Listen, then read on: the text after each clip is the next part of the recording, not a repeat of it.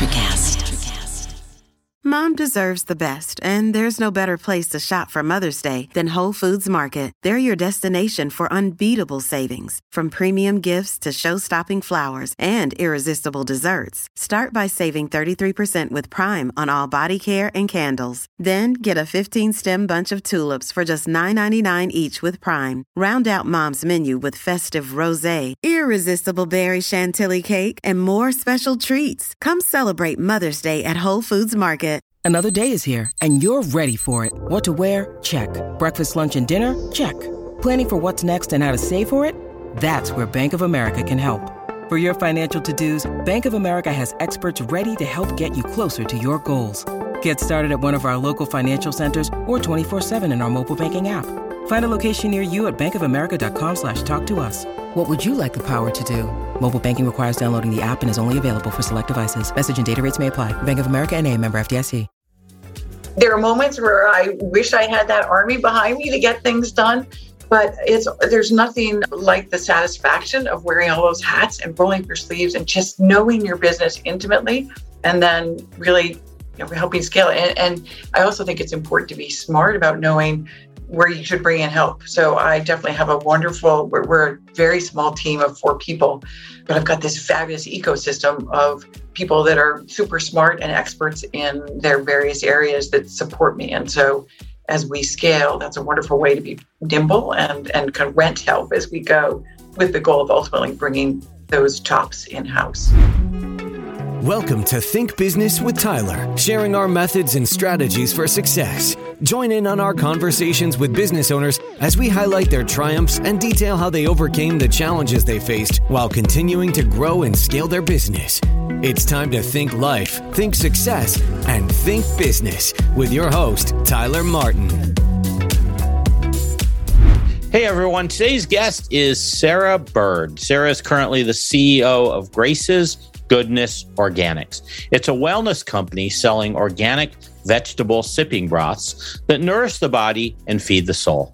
During her career, Sarah has had the opportunity to help both large and small brands achieve strong sales and improve visibility.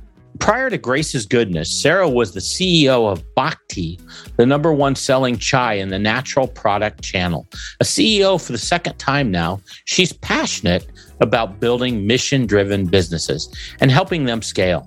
Sarah comes from a marketing background, and according to her, it was precisely her marketing experience that trained her to excel at both CEO roles.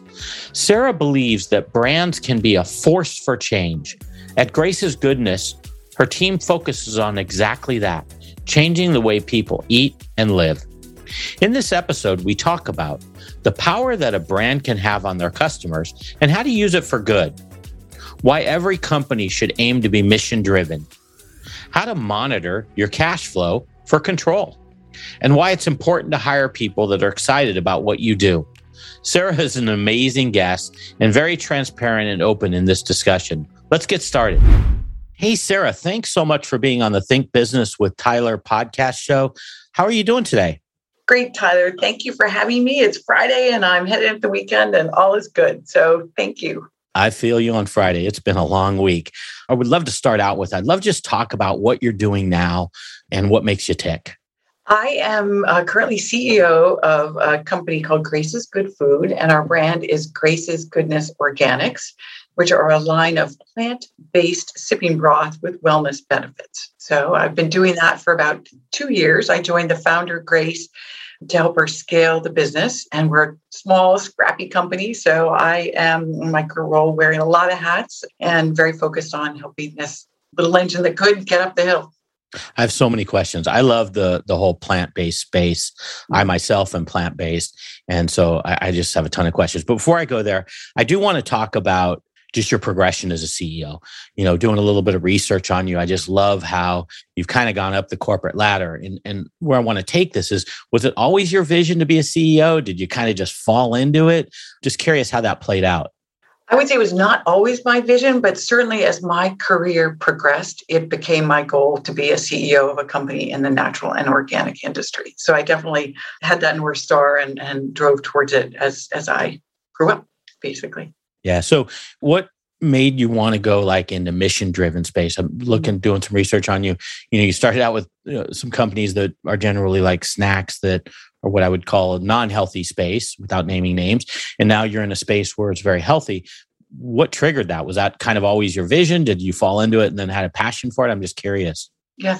So I had about 10 years in big CPG um, coming out of business school, and I loved that experience because of the training that I had. It was just, it was like getting another degree, really, um, being in those in those companies and learning how you manage a brand and, and whatnot. But I, at about the 10 year mark, had an opportunity to join Power Bar in the very early days of the energy bar category. So joined the founders to help scale that business and loved getting into a small company and that was the beginning of starting to work on really mission driven brands. Power Bar was all about supporting elite athletes. And, and so after Power Bar, I joined Annie's, the mac and cheese business. And that's where the spark was really kind of lit that brands can be a force for good and, and can really change how people eat. So it just that I realized how much that fueled me and how important it was for me to have that kind of impact uh, to work on brands that, that are focused on a greater good. So as I've thought about my moves since then, that's absolutely the first filter. Is it a brand that really is focused on a greater good and, and um, something that resonates with me? Really important. Starting with very large companies, and now you're with a, a smaller company that you're hoping to scale up. What's that like? Like, because a larger company, you have all this infrastructure, you probably have a department for every area that you need support. And now you're probably at a company where you don't really have as much support. You're probably, it's up to you and your highly productive small staff. What's that like? Is this like, hey, this is a great move, or is it like, wow, I'm it's it's a lot different and it's a challenge? um, there are moments where I wish I had that army behind me to get things done but it's there's nothing like the satisfaction of wearing all those hats and rolling your sleeves and just knowing your business intimately and then really you know, helping scale it. And, and I also think it's important to be smart about knowing where you should bring in help. So I definitely have a wonderful, we're, we're a very small team of four people, but I've got this fabulous ecosystem of people that are super smart and experts in their various areas that support me. And so as we scale, that's a wonderful way to be nimble and, and kind of rent help as we go with the goal of ultimately bringing those chops in house. Sure, sure. Now, you've used the word scale a couple times. What does that mean for you in terms of your own organization? For the benefit of the audience, I'd love to, we could feed off you. Like, what does it look like in terms of scaling and that process to you? So, to me scaling is it's a big part of sales you know like how big is this business so and so we've got certainly growth targets and that's how do you do that? With the channels that you focus on the portfolio that you have you know how do we build out a portfolio that is going to bring in you know address our consumers needs states or bring in more consumers to the brand. So thinking about it holistically what are the levers that we can use to really drive this the growth of this brand on the business? Okay. And part of that scaling, I'm sure, is to continue to develop a leadership team or as you start to scale up. What does that look like for you? Like, what do you look for in designing a leadership team? What do you kind of see your next steps in forming that around you? Yeah, and I think the kind of people I surround myself with d- depends on where the business is. So right now, I would consider myself a, a Swiss Army knife. I'm kind of doing a lot of things, and so it's nice to have other people that are similarly nimble but as we grow, are going to want more experts. So right now, we're talking about getting someone who's going to really help lead the, the charge on the sales team. So um, getting someone, but whomever I work with, I'd rather have somebody who's got a fire in the belly and just a real passion for what they do and strong skills versus someone who's maybe even more seasoned but isn't going to have that fire in the belly. So to me, that that passion for what they do and willingness to have long arms and just do whatever's needed is really important. Yeah, yeah. Do you find so you're in a small company right now, you're Swiss Army knife by your own admission, which should be expected in a small organization. Do you find there's a challenge as the company starts to develop some infrastructure that it's different skills are required and that always creates a little bit of an awkwardness because maybe when you're you know your team's more swiss army knife and then because i personally experienced this in companies then suddenly people are used to being swiss army knives and now you're like saying hey we're a little bit bigger now. And now we just need you to kind of do a little less not necessarily less work but less diversity across your, across right. your thing. How do you manage that? Have you ever dealt with that? I have and i think if the person is is a strong performer the goal is find a way to keep them in the organization. So, to your point, instead of being broad, they need to go deep and figuring out what's the person's passion and where do they excel, and then see if there's a way to kind of channel them eh, to, to be an expert in, in a given area instead of that jack of all trades. So, to me, it's, it's really important. Yeah, that's great. And, and also kind of leads me into where the next thing I was going to go. It feels like that's also a big part of your culture too, where you're kind of driving. You keep bringing up passion, and that that's probably the fabric of your culture. Is that a very important part? Like, how do you drive your culture so you get what you want and everybody's happy? You get retention. You get people that are enjoying what they're doing. Is it really driven around passion mostly? Would you say?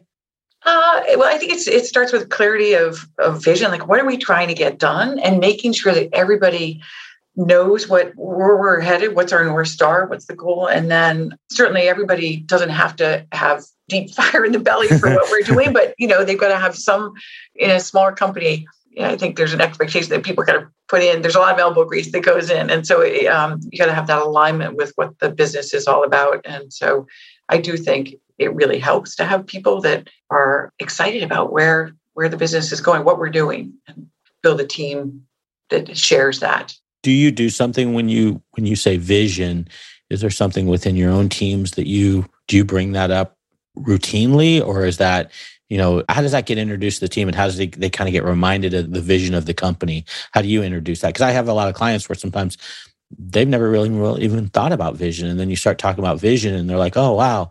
And you start talking about how do you introduce how do you do that yeah, interestingly, both at Bhakti, which is a chai company, which is where I was before I, I joined Grace's um, Goodness, with both companies, um, one of the earlier projects I tackled was making sure we had a really clear vision. And I think the founders in both organizations had a vision, but it wasn't articulated in a concise way that, that the full team could understand that. So I think it is important for founders to just try and distill what they're trying to get done like what's what's the greater good or what's the purpose of what you're trying to distill that into something that that the organization can understand you can share with customers and consumers and, and whatnot so that's is an important process to do relatively early on in building a company it sounds like it. You know, you mentioned Bhakti, and I was just curious as, as I was learning about you.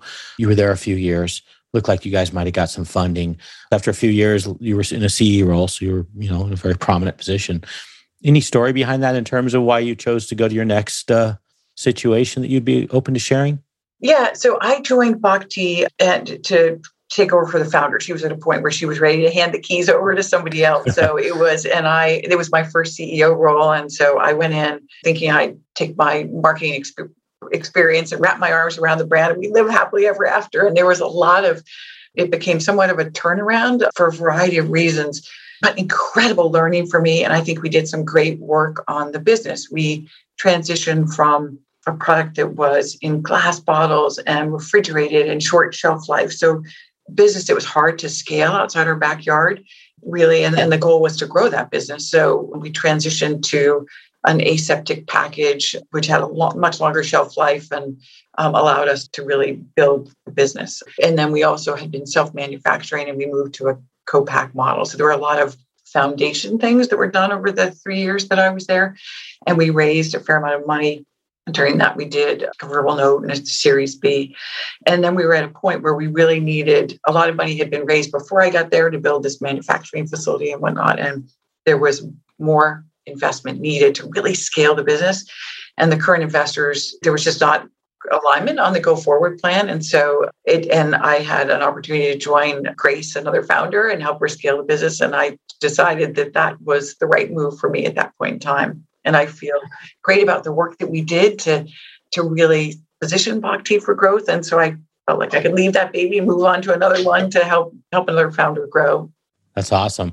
You know, I've done a little angel investing myself, and it's always interesting when your investors aren't necessarily in in an alignment with maybe the CEO's vision or the founder's vision, those can kind kind of be some interesting discussions sometimes if the directions are different. And they're the ones writing the check. Yeah. So unfortunately, the ones writing the check usually have the biggest voice. Right. Is it challenging? I've seen this a little bit over my career you're in early stage companies you're coming in as a ceo you're not the founder necessarily. Is it challenging to manage the expectations of the founder? And so essentially and maybe this is a tough question to ask you so we can edit this out audience you won't hear this if we do. Is it challenging sometimes to manage the expectations of the founder and that relationship I have been fortunate to be um, in the two CEO spots I've had where I'm coming in to, to take over or partner with the founder. Um, the founders have been very welcoming of the partnership. Nice. So I feel like I've been received with open arms and, to, and I have great respect for the brand that they've built. And so we've had wonderful working relationships. There certainly are moments of tension, but it's, I think, as long as I'm clear with them on what it is we're trying to do and that I have the board support with what we're trying to do, then while they may not love every step of the way, you know, we get there. And I'm very collaborative in terms of how I, I work. And so I, I hope they always feel that they've been heard. And um, at the end of the day, someone's going to make the call. And if it's not quite aligned, decisions get made, we move forward, and all's good. Yeah. I love the transparency of your answer. I, uh, mm-hmm once worked for a company, this was many years ago, and the founder had taken it as far as they could take it. And uh, they were trying to find a CEO. So they kept bringing in CEOs. And literally every six months, there was a new CEO. And you used to hear, you know, I was pretty low on the totem pole back then. So I didn't really know the inner workings, but you could hear through the walls and there'd be screaming and shouting matches. And then about a month later, there'd be a CEO. And I used to always chuckle. So that was kind of my, uh, you know, mid 20s MBA MBA experience, I guess I'll call it uh, in its own way. So cool. I love that answer. You know, I've heard you say cash is king. And I think that's never more true than with a small organization. What do you do to be cash efficient as an organization? Like what anything come to mind that you're doing consciously to be in that cash is king position? The first thing is I do have a cash flow model that I live by. And so every Sunday night or Monday morning, I'm updating it with what the expenses have been for the prior week, just because I'm I'm very mindful of we're running lean and and I'm wanting to make literally every penny count. Then I think that's also in part because we are a small business. Uh, you know, if we had deeper coffers and we had more scale, I wouldn't be that that focused on it. But I just I have come to appreciate, and I think I, I certainly learned this from my Bhakti experience, it's just you've got to be really mindful of that. And especially in a small company where you're likely burning cash so you want to you want to be careful about where you're spending and be be strategic smart about all that. So me it's it's really focusing on managing it making that a priority in terms of, of the things that i'm the balls that i'm juggling. That's one that i'm i'm very I'm laser focused on if you're a business owner feeling stuck in your business, overwhelmed, responsible for everything that happens, and working long hours, Tyler helps his clients develop processes, hire high performing team members, and better understand their financial metrics and numbers to allow for a more predictable, less hands on business. To schedule a free, no pressure consultation, head to thinktyler.com and click the meeting button. Tyler would love to see if he can help you work on your business, not in your business. Schedule a consultation today at thinktyler.com. Think life, think success, think business. So me, it's it's really focusing on managing it, making that a priority in terms of, of the things that I'm the balls that I'm juggling. That's one that I'm I'm very I'm laser focused on. Yeah. When you say you have your cash flow uh, Excel schedule or whatever it is, your report, you probably have moved to the nearer the top of my guest list. Uh, when you start talking numbers like that, as a guy that's a numbers guy, I love hearing that. So that's awesome. well, that's right. And I, I think, yeah, we had a chat when my first week at Bhakti, there was a, there was a, a cash issue and, and we couldn't make payroll. And here I'd come, you know, I had no idea I was going to be walking into that. And it was just because they'd done a systems conversion, and there wasn't visibility. And anyway, it all worked out. But that was my first like trial by fire of, of the importance of monitoring your cash. So yeah, I can't even imagine you walking into a new opportunity and even for a second having to think about not making payroll. I have to feel one of your thoughts were like, what am I getting into? exactly. Such a what incredible learning. So, and that's, you know, it was, it was phenomenal in that regard. So that's cool. Yeah, that's really cool. So, hey, anything in terms of keeping you up at night that you think about? Are there some blind spots sitting out there in your marketplace? Some market concerns? I'm just curious. Is there anything that sits there for you? Oh my gosh, there are so many things that keep me up at night in a small company. Part of it is cash. Yeah. Another is just the market dynamic right now and what's happening. We've done this big rebrand. Uh, when I joined the company, the product line was called Beyond Broth. And uh, we had this phenomenal ride in 2020 due to COVID, and we had just moved to be online as I really wrote all of that. But we also got some good feedback that we needed to do some optimization of the product. So we did that and launched a new brand or rebranded and, and refreshed the product in January of this year. So now my one of the things that keeps me up at night is just trying to get quick traction on that. And it takes time to to change a brand over and then to rebuild it, new UPCs and whatnot. So it's just is this thing going to really hunt to the degree that I expect and uh, have promised that it will? And so that's what I'm doing. You're removing all the right levers. I love what you, the look you guys have now. When I went to your website, it's beautiful. It's eye catching. So you did a nice job. It's got a really beautiful aesthetic look. Going in that direction, let's talk about sipping broths. Why are they important? Why is there a marketplace for this? Why do we need that? So the product is called a sipping broth, and and the way consumers tend to use it is a, as an alternative to coffee or tea, kind of a late morning or an afternoon pick me up, where you might be having coffee or tea, or you might be wanting to reach for a less healthy snack. And the functional benefits of this product, it's it's plant powered and it's just vegetables, basically MCT powder, nutritional yeast, and then wellness herbs. And so we have offer benefits like boosting your immunity, gut health, and then energy. And so it's a very simple, clean product that has this functional benefit and helps you be well. And our company mission, Grace, the founder, is a wellness professional, and our mission is to help people, you know, everywhere be nourished every day. And all you need is access to hot water. So that's what we're all about is trying to help people stay nourished with something that's clean and simple and so good for you. And that, that's the role we're going to play in consumers' lives.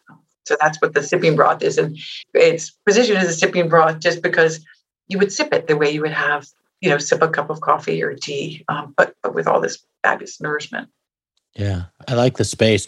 Do you envision, you know, assuming it's not proprietary, do you see expanding your product line into more plant based type products? Is there some evolution there that you can share?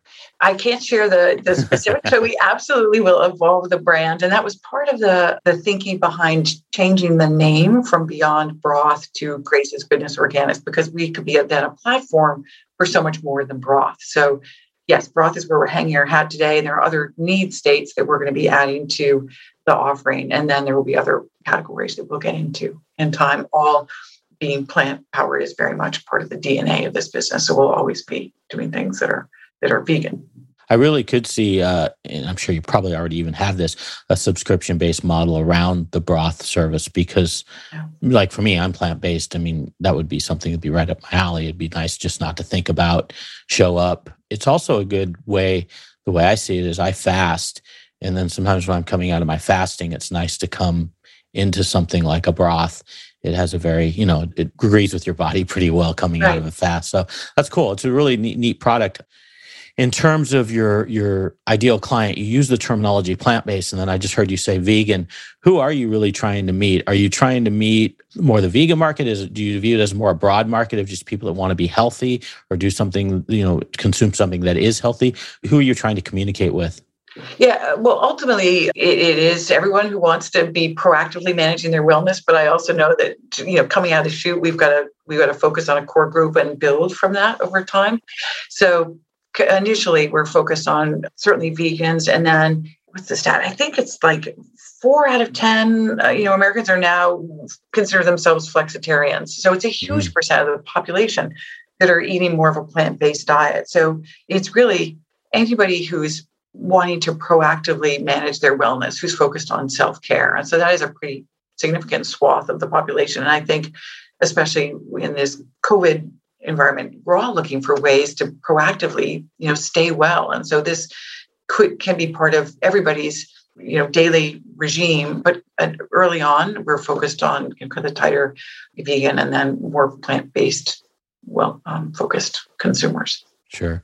To your point, I was recently sitting at a dinner table with about 20, 25 people, and we got into the discussion about plant based. Mm. And I think more than half the table, probably even 75%, said they have a meatless day or they have some type of you know something where they acknowledge a plant-based diet on a, on a certain period of time. I thought it was really fascinating because 10 years ago i don't think you would have found one out of 10 or one out of 25 at the table that would have said that. Right. So it's a growing market for sure. It's yeah it's it's growing and i think there's so many really good products now that are accessible to consumers so it's easier to do. You don't feel like you're giving up something when you're eating a plant-based diet it's just there's a lot that's readily accessible it's like organic food i think people early on used to think organic was going to be cardboardy and not good and whatnot. But it's now people realize with that comes great quality and clean taste and, and whatnot. So agreed.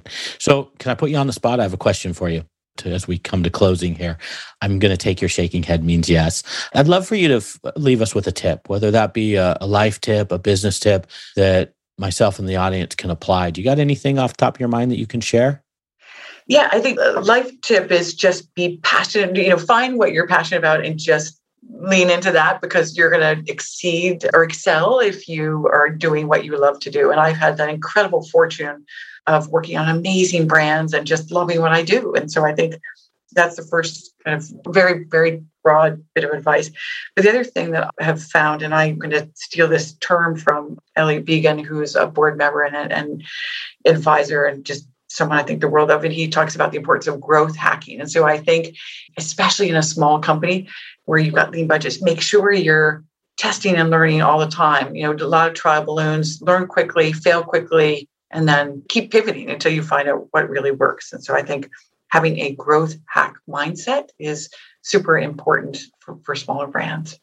It's the fail fast. I actually was meeting with someone yesterday and we were talking about fail fast. The best thing you can do is fail fast and move on to the next thing yeah. in terms of your growth and your learning. So that's so we got a double bonus there. We got two passion and, and execution, I guess I would say. You know, make make move forward, growth hacks, move fast. So that's good stuff.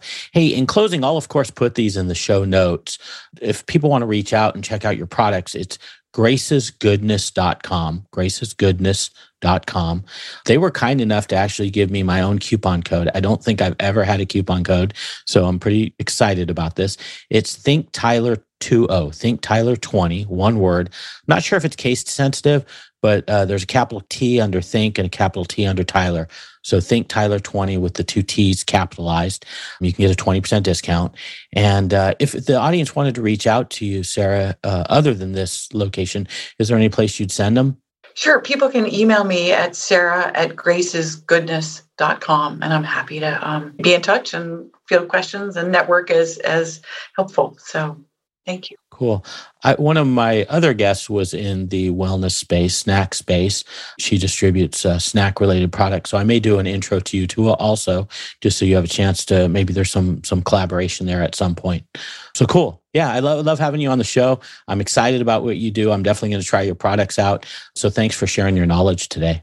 Thanks for having me, Tyler. Take care. You too. Take care. Great. Catch up.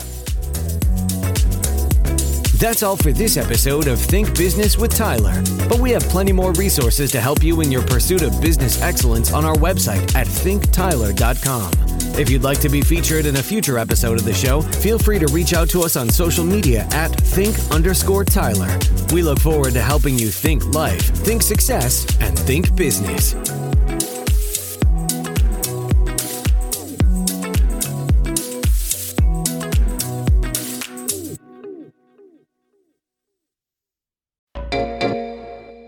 There, fabulous souls. I'm Stephanie Baklaan. And I'm Eden Alpert. And we're the hosts of the brand new podcast, Unapologetically Fab. Get ready to join us on an amazing and real journey as we dive into life after 40 and own it.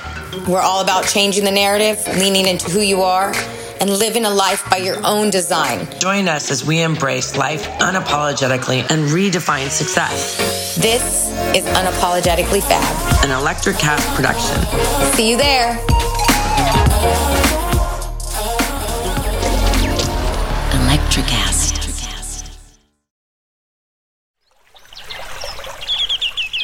Are you passionate about saving the planet for future generations? Do you want to learn how to do it? If yes, then you need to tune in to the Nature Backed podcast. It's a talk show covering the changing world around us, from renewable energy, sustainable agriculture, circular economy to ESG and social innovation. Don't miss this opportunity to discover how you can join the movement and make a difference. Subscribe to the Nature Backed podcast today on your favorite platform and get ready to be amazed. Electricast.